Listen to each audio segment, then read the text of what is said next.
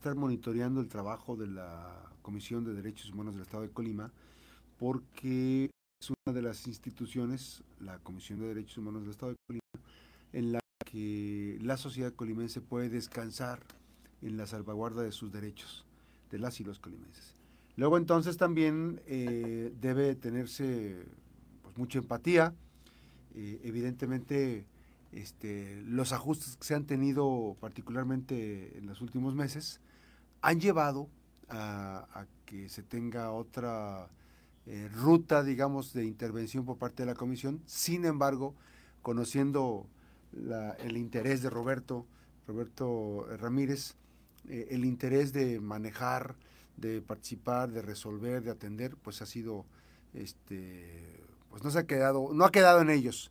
Y, hoy quiero conversar sobre un tema de lo que está ocurriendo con las instituciones de salud, particularmente con el Instituto Mexicano de Seguro Social.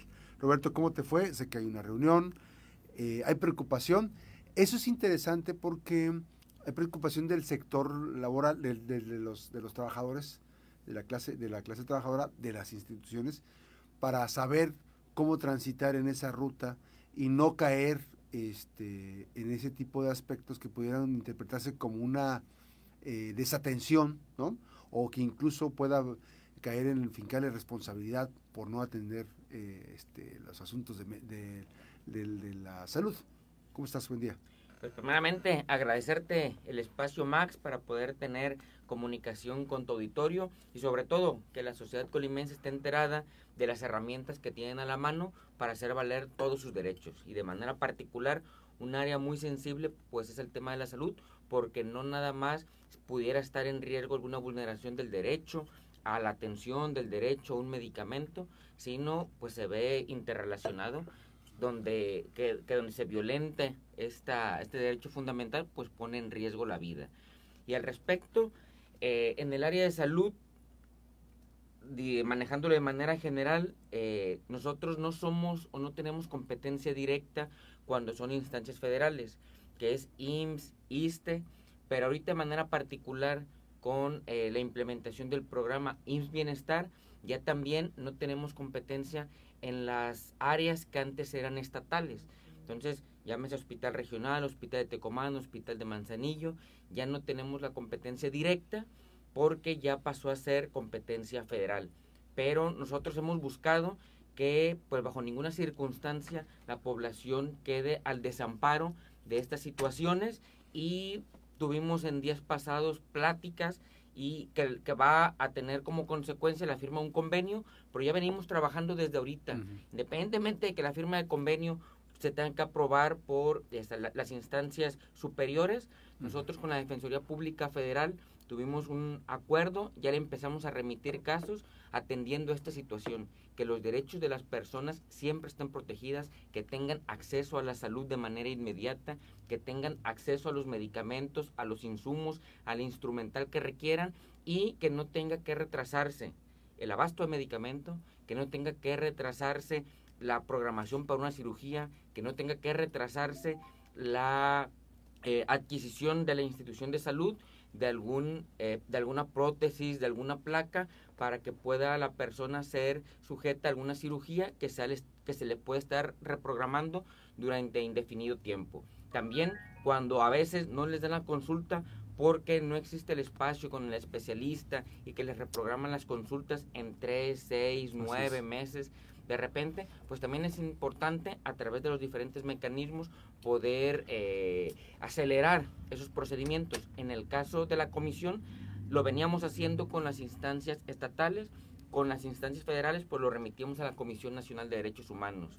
Hoy, a partir del acercamiento que tuvimos con la Defensoría Pública Federal, eh, tomamos el acuerdo de que en esos casos de falta de atención oportuna en materia de salud, independientemente de que sea competencia nacional y que lo remitamos a la Comisión Nacional, le vamos a estar remitiendo los asuntos a la Defensoría, sobre todo para que de manera inmediata, en cuanto un juez de distrito lo considere necesario, ya sea alguna suspensión de plano o en el momento que se, que se resuelva sobre, sobre la suspensión provisional, suspensión definitiva o la resolución del propio amparo, pues la persona puede estar accediendo a que se le restituya de manera inmediata en el goce de su derecho humano de protección a la salud.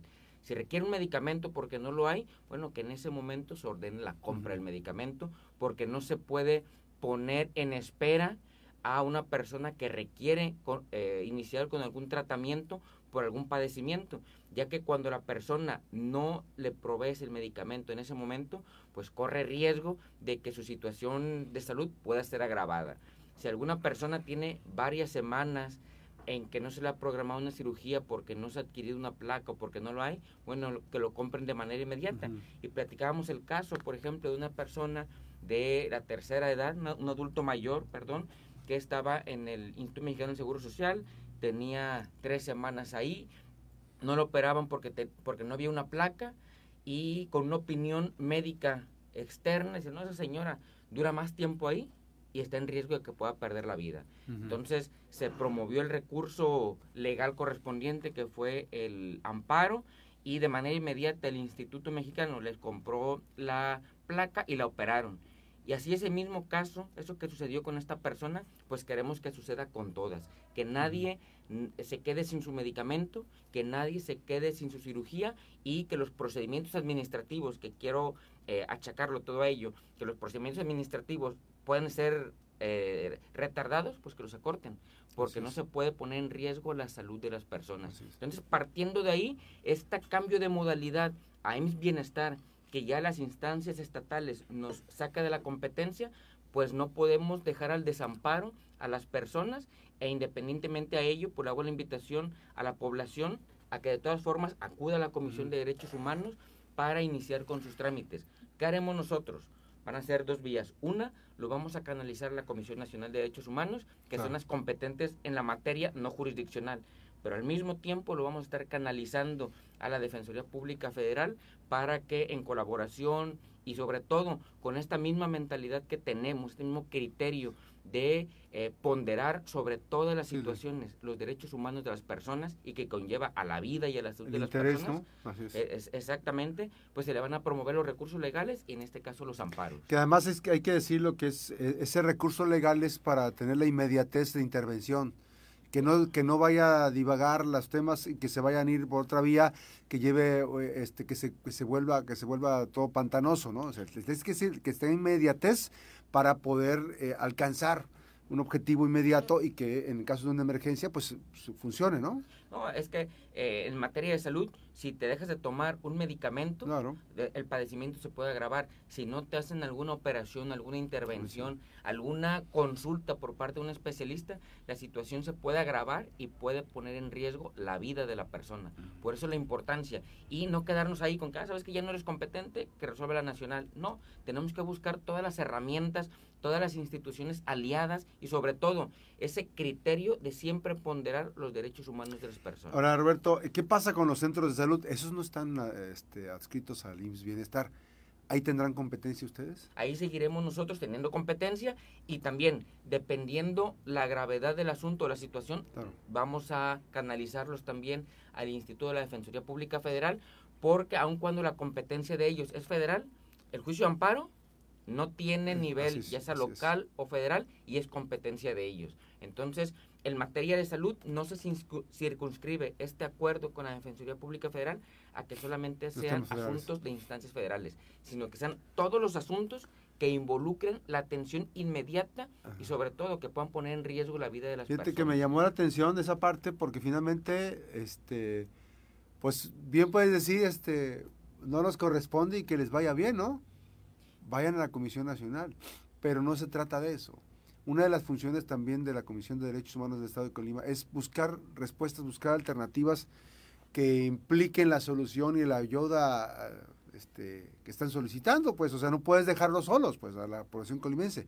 Y aún eventualmente cuando ya cambió los criterios que va a la, a la zona del tema federal, pues obviamente que también está ese vínculo que está fortaleciendo. ¿Hay ya un escrito, digamos, este, base que sea eficiente para la, para la ruta que debe seguir en el tema jurídico la no atención o la falta de atención a las personas que, tienen, que son derechohabientes o que buscan un servicio de, salud?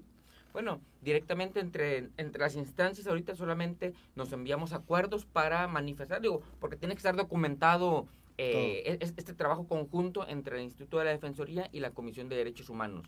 Está pendiente la firma del convenio, que muchas veces las firmas de, convenios son actos protocolarios. Lo importante es directamente entrar a la atención. Se está trabajando en los convenios, pero la atención ya se está dando desde hace ocho ya, ya se está instrumentando, está, ya, es, ya es una situación de ahí de que está...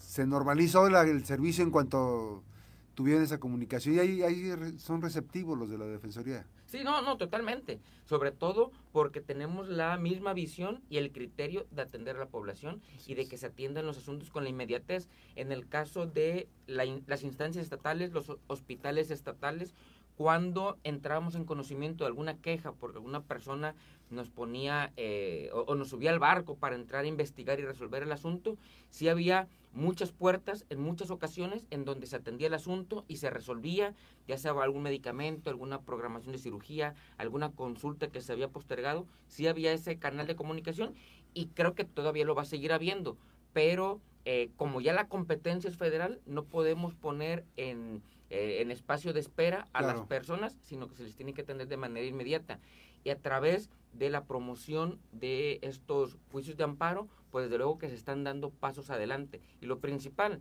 es que todas las instituciones que tengamos bien claro el criterio que se tiene que ponderar la atención a todas las personas y el respeto a los derechos humanos, tenemos que trabajar en sinergia, tenemos que trabajar en conjunto para que en algún momento dado ante una situación donde tú no eres competente, entre el otro, pero que la persona nunca tenga una respuesta de espérate. Así es. Ah, porque en materia de salud, como lo comentaba, son situaciones muy graves, son situaciones delicadas, donde pues el ideal y lo que todo el mundo espera es que nadie estemos en una situación de esas, nadie esté en una situación de esas, pero lamentablemente se da y es importante que todas las instituciones podamos estar colaborando en ello. Y también quiero comentarlo porque algunas veces eh, los titulares están en la mayor disposición y mayor apertura, pero a veces en la línea jerárquica quien está a lo mejor en la madrugada, en ese momento, atendiendo, pues no está.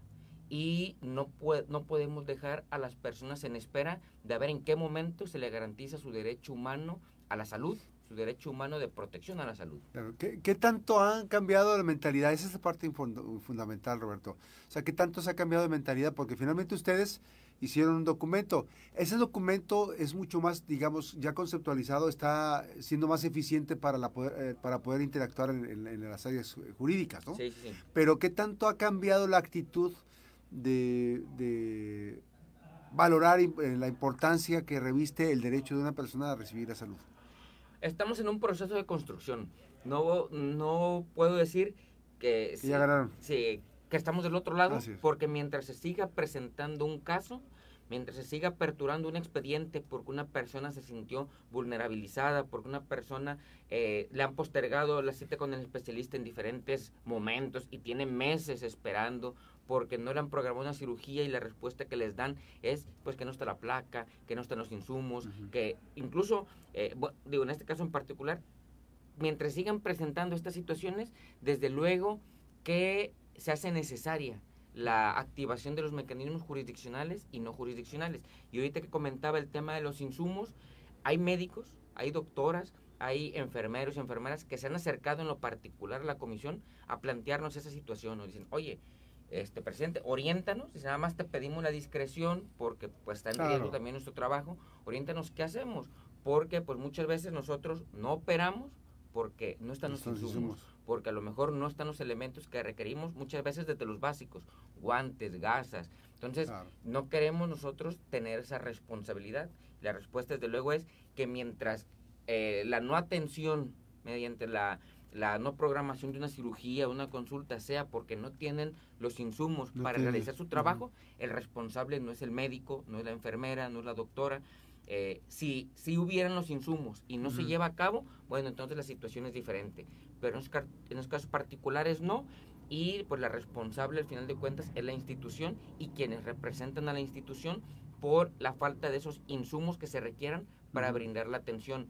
Pero a las personas, a las y los colimenses, no los podemos eh, no les podemos dar esa respuesta. ¿Sabes qué? Pues que el médico sí tiene la voluntad, pero no está el insumo. Y el responsable no es él porque los padecimientos médicos, las enfermedades, las urgencias, las emergencias, pues no esperan.